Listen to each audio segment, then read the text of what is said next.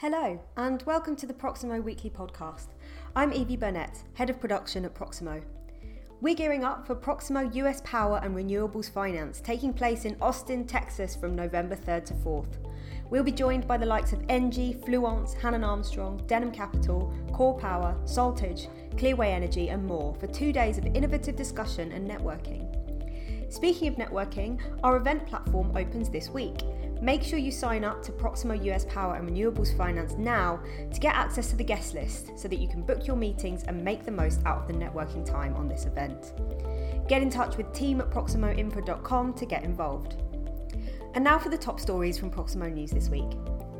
Abu Dhabi National Energy Company has secured the refinancing of its $3.5 billion revolving credit facility.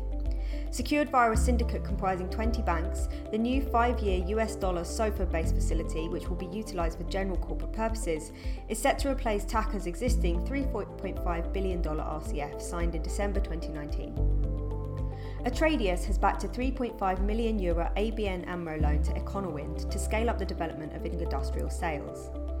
Econowind will use the loan to build up its lease portfolio of ventifoils, which ship owners can use to reduce their emissions, to comply with international regulations, and save costs.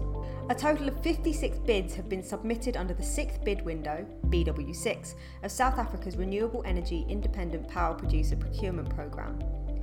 BW6 was expanded to 4,200 megawatts from an initial allocation of 2,600 megawatts and attracted bids with a combined capacity of 9,600 megawatts. The 23 wind project submissions have a combined capacity of more than 4,100 megawatts, whilst 33 solar projects have a combined capacity of 5,550 megawatts.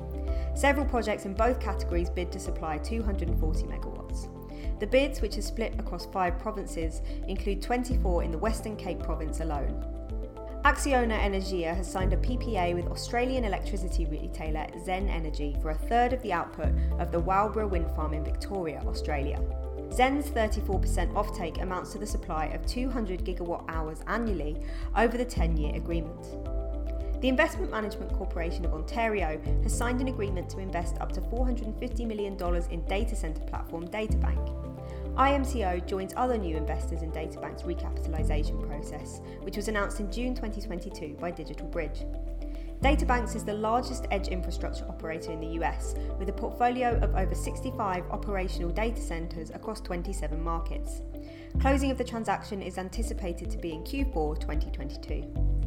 Negotiations are set to start for the funding of the German consortium BJN Vosloor JV, which will construct a 48 kilometre railway track in Bangladesh at a cost of 450 million euros. The design of the project was approved in 2020, but the project could not be started due to lack of funding. Integrated solar project developer Renesola has acquired the 50 megawatt Branston solar farm near Lincoln from P&T Global Renewable Energy. The UK project marks the company's first IPP business in Europe and has been operational since October 2020. RWE has signed a purchase agreement with Con Edison to acquire all shares in Con Edison Clean Energy business. Edison CEB is an operator and developer of renewable energy plants in the US with a 3 gigawatt operational capacity of primarily solar and a 7 gigawatt development pipeline. The acquisition will almost double RWE's operating asset base in the US to 7.2 gigawatts. Closing of the transaction is expected to take place in the first half of 2023.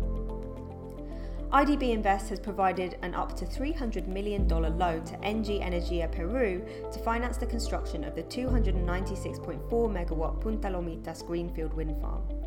The financing consists of a fully underwritten IDB Invest loan package of up to $300 million, which includes resources mobilised from the Dutch Entrepreneurial Development Bank FMO for $100 million and with BNP Paribas for $55 million.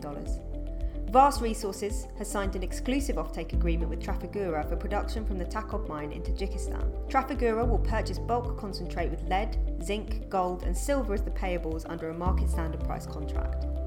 Vast will receive participation equivalent to a 12.25% royalty over all sales of non ferrous concentrate and any other metals produced from the Takob processing project.